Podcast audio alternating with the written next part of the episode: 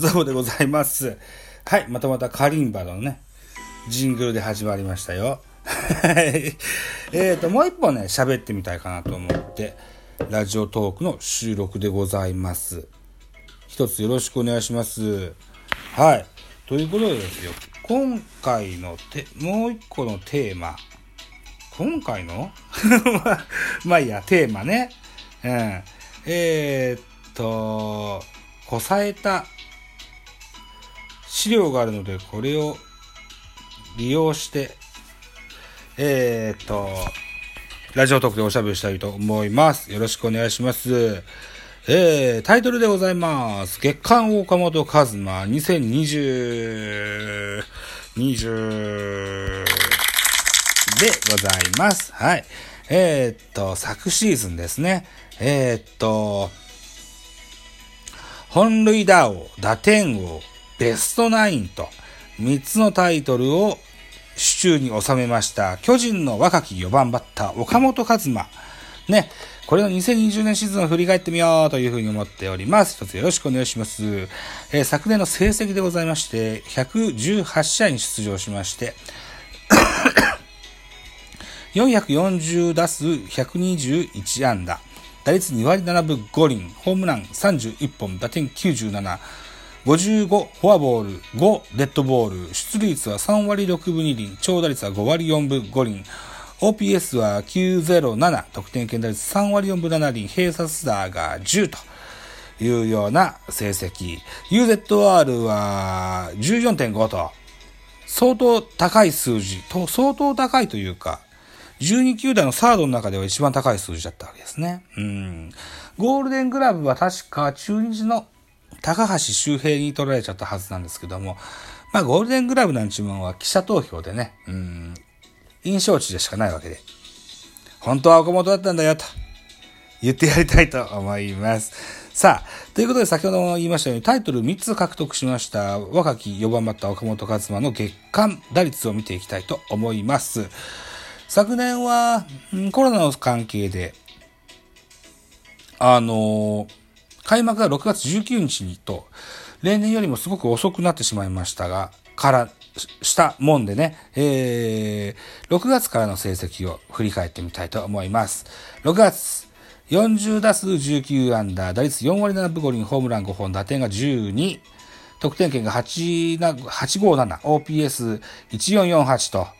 うん、相当高いです。うん、ろくがつが一番好調だったんじゃないかなというふうに思います。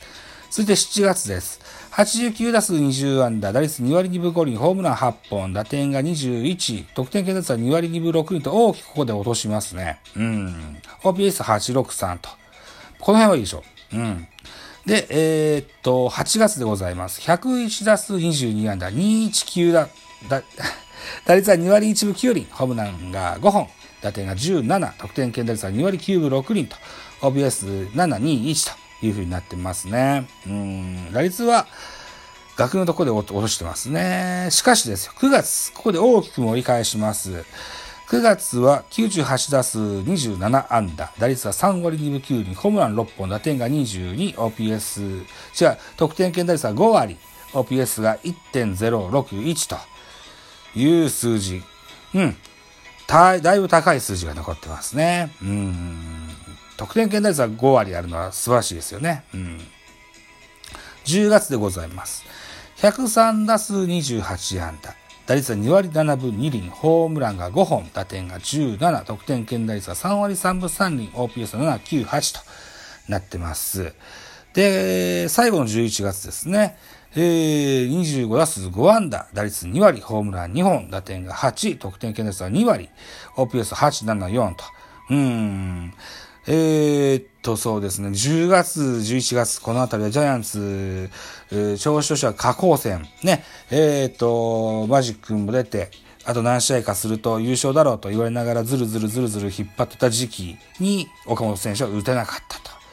最後に日本シリーズ。最後の日本シリーズもじゅうさん打数いち安打と、うん、結果が出せずといった、シーズンの終わり、シリーズの終わりになってしまいましたね。うーん。さあ、球場別の打率とホームランも調べてみました。これも言ってみましょう。東京ドームさんわりにぶはちにホームランじゅうきゅうほんと、さんじゅういっぽんちゅうじゅうきゅうほん。半分以上東京ドームで稼いでございます。にばんめには神宮球場。さんわりいちぶごりにホームランよんほん。えーっと、それから横浜スタジアムいちわりきゅうぶのホームランにほん。名古屋ドームにわりごりんホームランにほん。えー、甲子園ではにわりいちぶさんりんホームランぜろほん、えー、広島ズームズームスタジアムは、スタジアムではにわりごりんホームランよんほんあとジャイアンツの主催ゲームだったと思いますけど、ホットモットでもゲームになりました。ここではにわりごぶホームランぜろほんといった数字になってます。ということで極めて内弁慶と言える東京ドームではとても活躍したけども、それ以外神宮もいいか、それ以外がどうなんだという数字になってますね。特にホームラン、甲子園でぜろほんというのはちょっと寂しいかなというふうに思ってますね。うーん、横浜いちわりきゅうぶ、名古屋にわりごりん、ズムスタにわりごりん、これもちょっと少ないかな。うーん、ホーム球場でもビジター球場でも打ってる岡本をぜひ見たいというふうに思ってます。最後に左右別でございます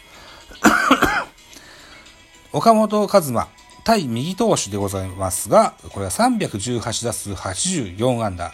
にわりろくぶよんりんホームランにじゅうさんぼん、打点がななじゅうという数字が残っております。対する左バッ左ピッチャーひゃくにじゅうにだすうさんじゅうななあんだ、さんわりさんりんホームランはっぽん、打点がにじゅうななだとなってますね。うーんうーん対左の方が打ちやすいのかなと。でも